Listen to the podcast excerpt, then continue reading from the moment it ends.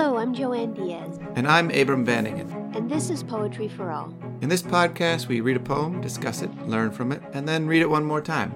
And today, our poet, William Shakespeare, needs no introduction. We will be reading his Sonnet one sixteen. Abram, would you please read this poem for us? This is Shakespeare's Sonnet one sixteen. Let me not to the marriage of true minds admit impediments. Love is not love which alters when it alteration finds, or bends with the remover to remove. Oh no, it is an ever-fixed mark that looks on tempests and is never shaken. It is the star to every wandering bark, whose worth's unknown, although his height be taken. Love's not time's fool, though rosy lips and cheeks within his bending sickle's compass come. Love alters not with his brief hours and weeks, but bears it out even to the edge of doom. If this be error, and upon me proved, I never writ, nor no man ever loved. Awesome. Yeah. Awesome. It is awesome. This poem I love is this. awesome. This poem is fantastic. I love this poem. I have taught this poem so many times. Yes. And every time it is as exciting as it was the first time I read it. Oh, it's just so great. Yes. Yeah, broadly speaking, this is a sonnet that is making an argument for a love that is constant and enduring, and no matter what it encounters, no matter what obstacles are there, love is going to conquer those obstacles because it is so profound. It is so magnificent, right? So it's setting up a definition of love based on that constancy. So just to make sure that all of our listeners are on the same page about what is actually happening in this poem, I think maybe we should walk through it uh, line by line so that everybody can can see what images he's using and, and, and what the words actually mean that he's that he's using here. Yes, of course. So a lot of this uh, makes straight up sense, right? So let me not to the marriage of true minds admit impediments. Impediments are things that get in the way of things, right? So so let me not, you know, admit these impediments to the marriage of true minds. Let me not stand in the way of that, right? Love is not love which alters when it alteration finds, or bends with the remover to remove. I think the only possibly confusing part about that is um, what is this remover? So anything that's starting to change and remove things uh, from this relationship, if love bends with those removers, that is, give, gives its weight to that remover and helps in the removing, then it's not actually true love. And that takes us uh, perfectly into the second quatrain, that is the second four-line uh, group group of rhymes here. Uh, oh no, it is an ever-fixed mark. There's some disagreement about what the mark is, but uh, one interpretation of that is, is is sort of like a beacon, a sea mark that is like a lighthouse that looks on tempests and is never shaken. So you think the storms are happening all around, but that flame in that lighthouse is steady, it's constant, it's faithful, it's not going out, it's just staring down these storms, and it's the way to find our, our own way home, right? Mm-hmm. So it looks on tempest and it's never shaken. Then we move from that mark to the star. Some people see the mark and the star as the same. Some people see the mark as a lighthouse. So it could be the same image or a separate image, but now we have, it is the star to every wandering bark. That is, if you're navigating your way with the stars, there's one star, the pole star, the north star, that never moves, mm. right? It is always steady. It's always there. It's in the same spot, in the same sky every night. Uh, and it's the way we're going to find our way home again, right? So whatever else changes, that does not change, and it guides us. Whose worth's unknown, that is, the, the worth of this star is such that you could never fully measure it.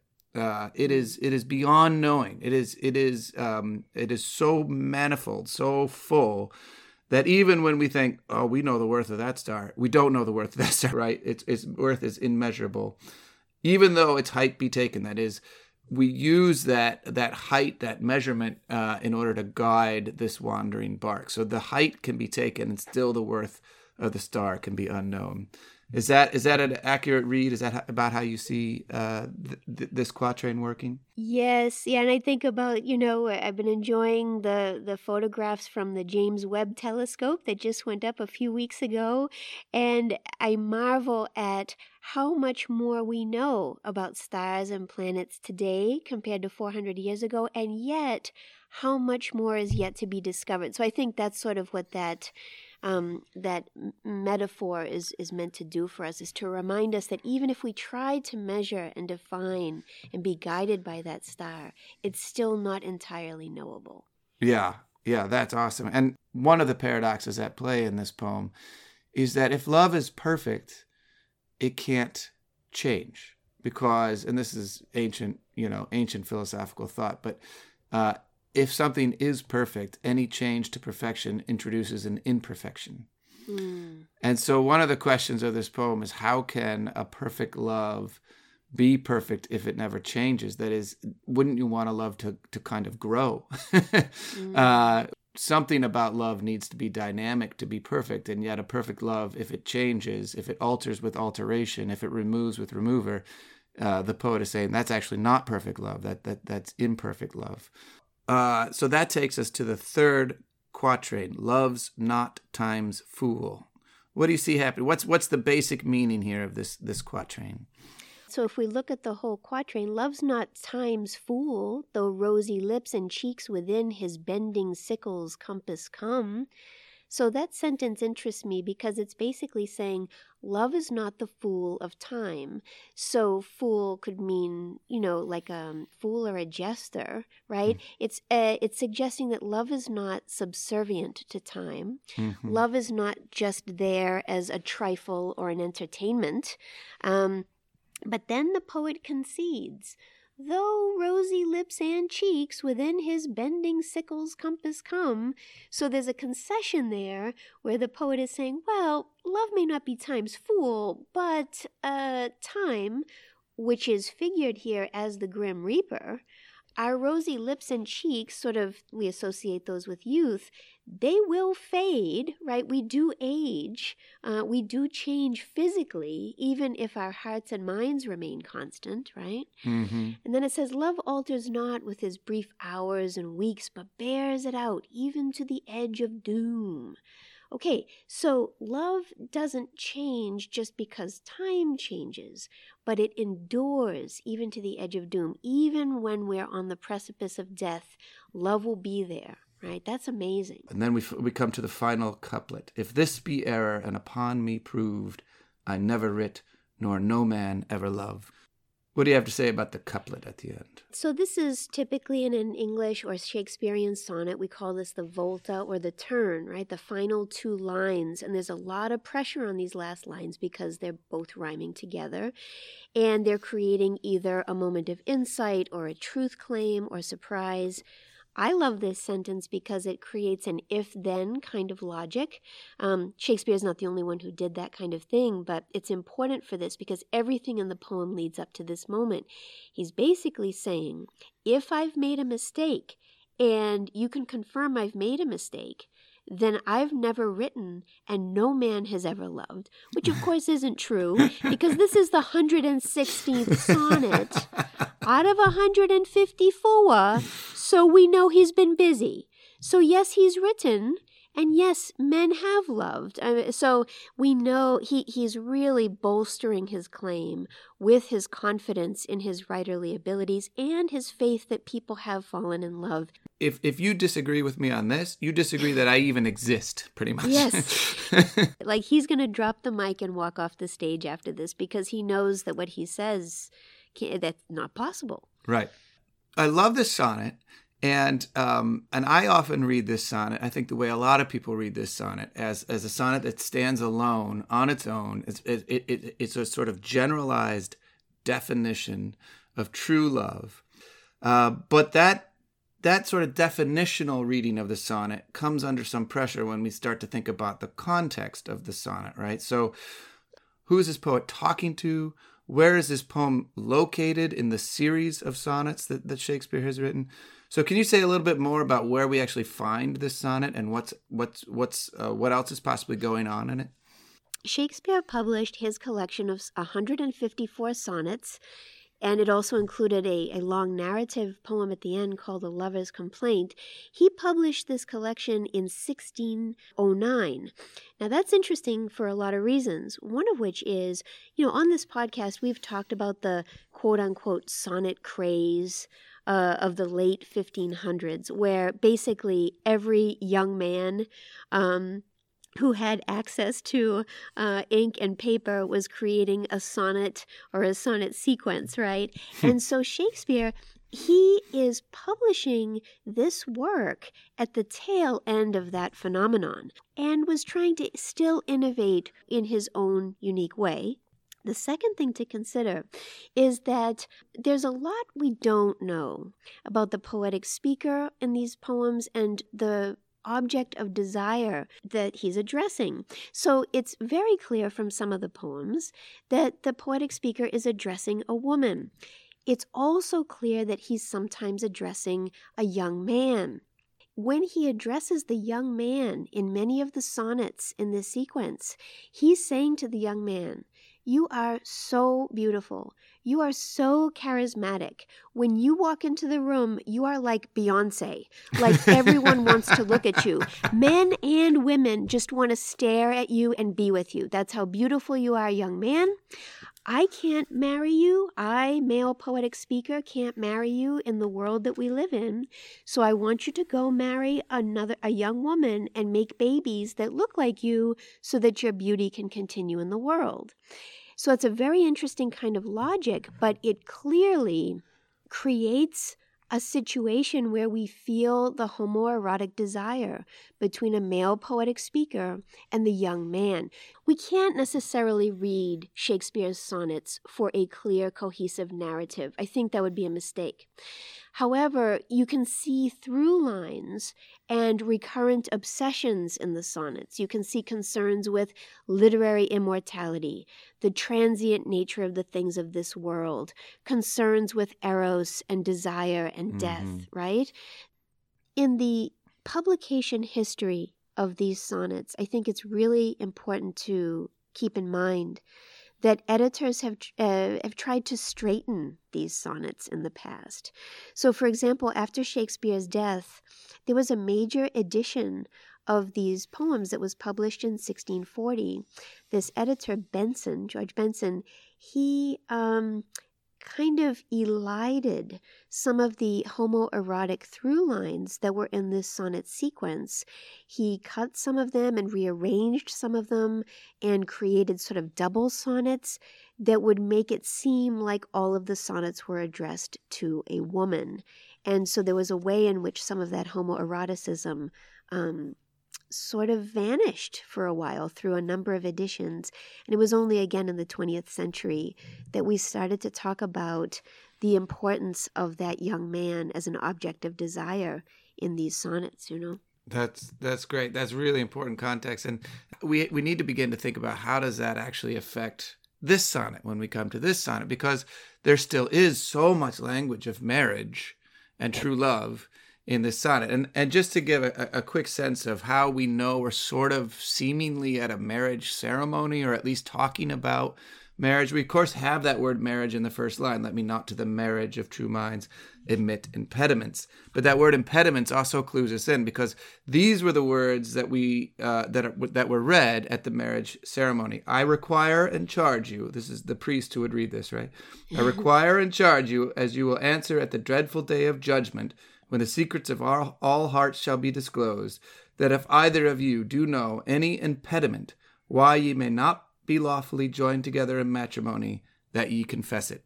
Um, and so, th- so there's all this language of marriage here, but that also can be used to kind of resituate who is exactly speaking to whom. The first command of this poem tells you everything you need to know. And as Abram said, you and I, yeah, you and I have some different ideas about this poem. Um, my interpretation is this: it says, "Let me not to the marriage of true minds admit impediments." I'm not going to be the one to admit obstacles or problems. I'm not going to be the one to object to this. Okay? Now, the reason that interests me is that this is still true in some religious traditions, this notion of the bands of marriage. Um, perhaps some listeners have been to a marriage ceremony where uh, the person who's officiating the ceremony actually asks the people who are present, is there anybody here who objects to what's about to happen? It's a very profound moment and dramatic too. And so when I read this poem, I imagine the poetic speaker as the one who's in love with the young man who's about to be married, you know? Hmm.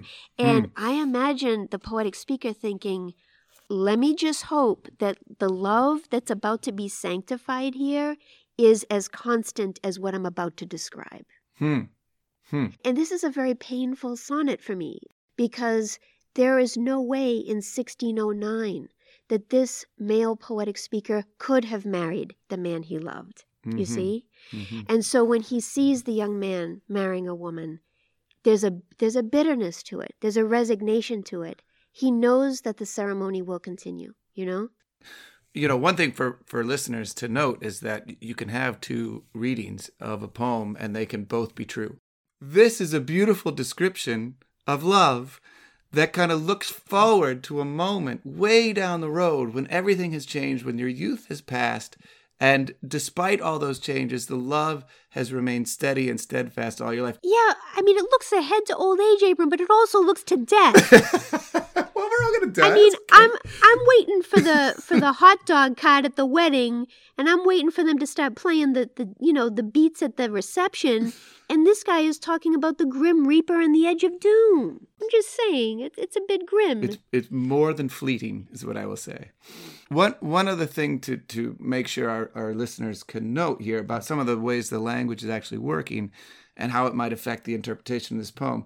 For being a kind of certain and a, feeling sort of like a certain assured uh, proclamation of a definition of love, for all that, there are a lot of negatives in this poem. And by negatives, I mean denials, reversals, turns. So if you just look at how often this poet is saying, no, it's not this, it's never that, no, no, no. These words mm-hmm. get repeated all through the poem. Love is not love. Oh, no, you know. Um, and so there is a way in which we need to account for the fact that rather than just being an all-out positive assertion, this is what love is, there's a lot of saying what love is not in this poem. Even in the choices that Shakespeare is making at the level of just words, um, you can see some of that changeability. So for a poem that is arguing for the constancy of love, he, a lot of his language is changeable. Now, this is not my idea. I want to give credit to Colin Burrow. He is my favorite editor of Shakespeare's sonnets, and in his notes, he observes that um, Shakespeare is changing forms of words in order to argue for constancy. So, for example, look at this. Love is not love, which alters when it alteration finds, or bends with the remover to remove. Look what he does with alters and alteration and remover and remove. He's changing the versions of the words to make an argument about constancy, mm. which is kind of funny to me. And I think, again, it, it destabilizes this constant theme that he's trying to go for, at least for me as a reader, you know? Yeah, and one other thing that um, actually does return to constancy, though we can't notice it in our modern English, um, is that these rhymes are true rhymes. So the way we read it now, love does not rhyme with remove, come does not rhyme with doom, proved and loved do not rhyme. So a person might be tempted to say, oh, he's put a bunch of slant rhymes in here, things that look like rhymes but aren't, in order to kind of uh, build a kind of tension into his definition. But in point of fact, in Shakespeare's day, these would have been true rhymes. They would have sounded the same. Uh, and the reason they don't is because of the Great Vowel Shift. And we actually happen to have an expert with us to describe exactly what is the Great Vowel Shift. Uh, so my beloved spouse, Kristen Van Ningen, is a professor of linguistics and psychology at Washington University in Saint Louis. And she actually happens to be with us with our three-year-old child as well to describe what what is the Great Vowel Shift. So in the late Middle English period, the vowel system of English underwent a really dramatic change, where sounds that uh, had been articulated in one place moved moved around. So, and what happens in these cases is when one sound moves, it pushes another one. But the idea is that the sound, uh, a sound like eh, moved up toward E.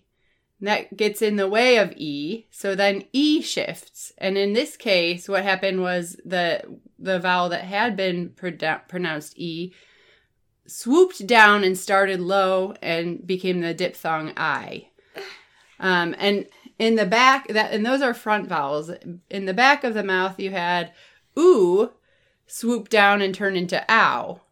Um, and that happened because O was pushing up into oo. So prove would have been more like oh, an oh sound, and it was it moved up to the oo, and then when it bumped into oo, the things that had been oo became ows. So the whole uh, the whole system pushed around, and it it made a really dramatic change in the language because the word that we now pronounce bite was beta, and then became something like bite, and made it way da- its way all the way down to bite. Um, or the word that, you know, boot was more like bolt, and then it moved up to that oo position. So that's great because it helps us hear the poem in a contemporary context. We, we say love and remove, but it would be a little bit more like love and remove, um, and chakes and wakes instead of cheeks and weeks. Instead of come and doom, it would be more like come and dom. And instead of proved and loved, it would be a little bit more like proved and loved. Yes. So maybe not exact rhymes. I mean, there's a little bit of a difference there, but you can hear uh, that it would have had a very different kind of um, oral landscape in the Renaissance. Right, and I think that's important to note because Shakespeare, is, it is not beyond Shakespeare to deal with slant rhymes. Uh, and to play with yeah. with where the turn comes in a poem, to play with all kinds of things. But he's not. This is actually, in many ways, a very perfect Shakespearean sonnet. And uh, which, by which I mean to say there are three quatrains and then a turn to the couplet. And that's not always the case with Shakespearean sonnets. But in, in this case, it is, and all the rhymes are true, and everything is sort of coming home and twinning off. And I think that's part of the effect of saying with a kind of certainty and assurance, this, this steadfastness, this is true love. Sometimes we hear rhyme and we don't think about how active it is, and we don't think about how it contributes to the drama of the poem. But this time it does, right? So if if come and dom sounded similar in the Renaissance, that means that readers from that time would have been hearing that bending sickles compass come. So it's important to keep in mind that this is very much an agrarian poem mm-hmm. that is alluding to the sickle of the Grim Reaper. And, you know, I say sickle, and maybe, you know, listeners can just visualize that um, old agrarian tool that people would use um, in pre-industrial times to harvest wheat. And it was just a long curved blade. And in order to use it, you had to swing your arm uh, very rhythmically from one side to the next until you harvested all the wheat. It was very labor intensive, but it was also very effective, and you got all the sheaves of wheat. Um, that's why it's such a powerful image for the Grim Reaper, because he's coming for all of us. Yeah. And it doesn't matter who you are. That's the one thing we all have in common. And so that sickle is a very sinister, sort of terrifying image. So when it says, love's not time's fool, though rosy lips and cheeks within his bending sickle's compass come, oh my God, it's terrifying. Yeah. Um, and love alters not with his brief hours and week, but bears it out even to the edge of doom. That compass coming and that doom, that rhyme is, is very, very important. So these are ways that, you know, when we hear iambic pentameter, sometimes we just think of this very monotonous drum beat of the thumb, the thumb, the thumb, the thumb, the thumb. But that drum beat, um, there's all kinds of ways that poets are creating variety and excitement, sometimes with the rhythm and sometimes with the sound. So maybe with that said, we should wrap up here by thinking about all the different ways of reading this poem. thinking about it as a definition of true love or a or a response to a to a um, a sort of bitterness, uh, a, a bitter sort of moment of watching the man you have loved marry someone else. Mm. Would you be willing to read it again? Yes. Let me not to the marriage of true minds admit impediments. Love is not love which alters when it alteration finds, or bends with the remover to remove. Oh no, it is an ever fixed mark that looks on tempests and is never shaken. It is the star to every wandering bark, whose worth's unknown, although his height be taken. Love's not time's fool, though rosy lips and cheeks within his bending sickle's compass come. Love alters not with his brief hours and weeks, but bears it out, even to the edge of doom. If this be error, and upon me proved, I never writ, nor no man ever loved. Huh. For more information about William Shakespeare's sonnets, please visit our website at poetry for all dot fireside dot f m. And you can subscribe to Poetry for All wherever you get your podcasts. And please be sure to follow us on Facebook, Twitter, and Instagram. Thank you for listening.